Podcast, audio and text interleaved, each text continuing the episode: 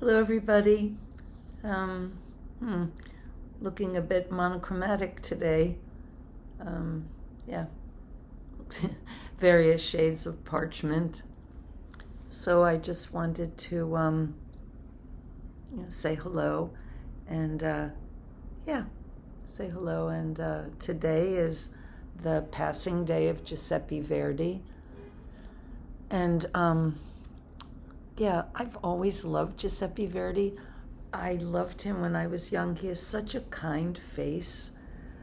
And when we were in school, um, I don't know what grade I was in, seventh grade, and we had to do a, like sort of um, a, a, skit of a section of Il Trovatore, and um, and it's about you know it's class struggles in a gypsy family. And they needed someone with like sort of a tenor voice. And so they chose me to play Manrico. And he's the, the son. And his mother is quite ill. And it's just tragedy upon tragedy. And I had to sing her a lullaby. And um, yeah, we were learning about Giuseppe Verdi. I have to say that mostly nobody cared. yeah, I was enthralled with opera as a kid, and I loved him. But uh, and I was thrilled to play the part of Manrico, but um, yeah, it's it was let's see if I can remember. It was he's singing. His mother is dying, and he wants her to have a beautiful, peaceful reunion uh, with the angels, I suppose, and and um, and um, send her home. But I, I mean, it's been a long time since I've seen the opera. But um, he sings to her. Let's see. Sleep, oh my mother, and make heaven grant thee. My heart shall pray that thou shalt have rest. Then it went, went, mm-hmm, mm-hmm. And then the other uh, kids sang, and thou shalt have rest. And then, home to our mountain, my heart will take thee. I will pray that thou shalt have rest, something like that. Anyway, um, yeah, it's so it's it's Verdi's passing day, and I was thinking about that, and uh, I um, uh, yeah, oh, I, I was just actually I was looking at these two books. Um, well, I have a bunch of books here for different reasons, but um, this, this, of course, is Poor Things by uh, Alasdair Gray, the, the Scottish writer, and it's that's what the movie is based on. Such an awesome movie. Oh my gosh, Emma Stone is so great. I mean, they're all great. Um, Mark Ruffalo and uh, and um, and uh, Willem Dafoe, and and then all the people I don't even know their names, and the cinematography. Anyway, but it was right next to this book, The Divine Proportion. So when you see the two, when you see the movie, eh, you'll see why this is a bit funny. But you know, I love this book. I can't really recommend it because I've never really been able to read it. I've had different copies of this book and, and I give them as presents, and people are like, What was up with that book? But I I love it. It has all these beautiful diagrams in it, and um, I'm a sucker for diagrams or mathematical equations. Let me find you a couple. A lot of it is based on the spiral. It's like the inside of a shell, the curve of a shell. It's just beautiful. And um, oh, meanwhile, I'm looking at them. I'm not showing you anything, but you know, it has all kinds of diagrams and. Um, I love, uh, you know, there's all kinds of things. And I love the title too, right? The divine proportion. Here he's showing, you know, the beauty of a star. you know, and I, I can read some of it, but a lot of it's over my head. But I, I just like having it. But it just happened to be here. I was looking up something. But um oh, and this this thing just I mean this is just serendipitous, has nothing to do with just maybe it has something to do with Giuseppe Verdi and music, but I'm not sure what. Anyway. And this this is Richard Ellmann's James Joyce. Richard Ellmann, of course, the great biographer. And I was doing some research uh, with this book. And in it, there's Brancusi's, the great sculptor Brand, uh, Constantine Brancusi's um, portrait of James Joyce, which is a spiral. And uh, it's it's re- it's it's like really when you think about it, it's like James Joyce's eye patch, and this is, you know, it's almost literal, but it's also mathematically beautiful. And uh, I'm a big spiral uh, fan of the spiral.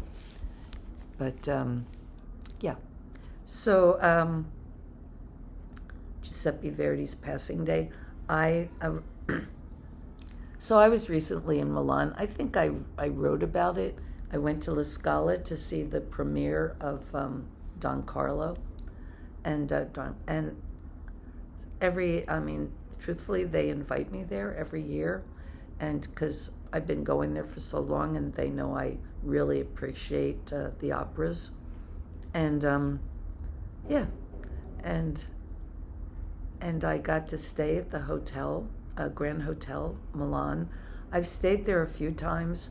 It's when I get work, it's really expensive, so I can't say I'm recommending it because it's very expensive. But when I get work in Milan, um, that's like part of my incentive to do work that I want to stay um, there in this certain room. Because Giuseppe Verdi, at the end of his life, lived in the Grand Hotel Milan. He had a beautiful apartment, and um, you can, you know, that's that's out of my league. But I have um, the bedroom where he passed away in.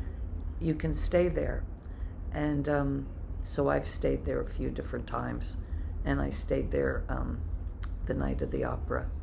It's a it's quite moving to to be in, in that room that not only where he breathed his last, but where he might have daydreamed or uh, composed some music or, um, um, you know, whatever Giuseppe Verdi was doing. And uh, shaving in the bathroom, you know, I, I don't know, but, um, but adjacent to it is the rest of the apartment. And some people uh, usually for conventions. I mean, it's a it's a big space. They'll rent it, but um, one time when I stayed there, the hotel was so empty at the time. It was out of season. They just let me have the whole thing, and I was taking pictures of everything. I was so thrilled to be in there and to see his whole apartment and sit at his desk, which they said was okay and uh, his, his, his beautiful desk. And um, yeah. So when Giuseppe Verdi was dying, because the, the windows, there's little balconies that look right on the main, the main street. It's the street you can walk to La Scala. You walk, you know, I'm sure he would work on his operas and then they would produce them and he would just put on his top hat and his black cloak, coat and just walk uh, to La Scala. And um, but in his day, the carriages and the horses were quite noisy. Everyone knew that Giuseppe was dying, and um, he was in his last sleep, and they covered the whole way with thick, heavy straw so that when the horses and carts uh, went by the Grand Hotel Milan of Milan, um, it would be it wouldn't be so noisy and uh, children were instructed. Everyone was instructed to be very quiet, and uh, so I, I feel very lucky um, to have stayed there, even recently, on uh, Dece- the night of December seventh. so, anyway, I just wanted to say hello. Um, it's a little earlier than usual, but um, well, truthfully, I washed my hair and I thought, oh, I, I can't miss the opportunity to um, uh, to uh, come and say hello. So I'm including, um, I have a favorite piece from La Traviata, uh, which was done so beautifully by Maria Callas. She was there's no there's very little footage. I think there might be just photographs of her playing Violette. So beautiful. And um, but I'm I'm including a video of another singer doing it because I think she does a beautiful, very restrained version of uh, Violette's, Violette's death scene. Violette was a beautiful countess. She loved life. She loved parties. She loved love, and um, she's dying of consumption. And it's her last, sort of her last words in a song, and um, how she laments leaving life, leaving life and all its wondrous things. And uh, so, I on the anniversary of the passing of Verdi, um, I will uh, um, give you this little song. So I hope you have a beautiful night, and thank you all for joining me. And uh, yeah, so I guess I got to figure out what am I going to read tonight. Hmm. I wonder. Anyway, good night. And uh, you know what I noticed? I know I, I'm dragging out this goodbye, right? When I just showed you that, I I noticed that Richard Ellmann. I just I, I thought it was I don't know because I had to get this my copy. I had an old copy of this and it just fell apart um, through the years. So I got this a couple of years ago, and um, yeah, it's signed by Richard Ellmann. So you can always trust him to give you a very strong, as factual as possible biography. And anyway, um, thank you, Giuseppe Verdi, for all of your music. And uh, we hope that when you went home to your mountain, it was a beautiful passing. Good night. Oh, I. Oh my gosh, it's the usual thing. I always forget I have to press the red button. Bye.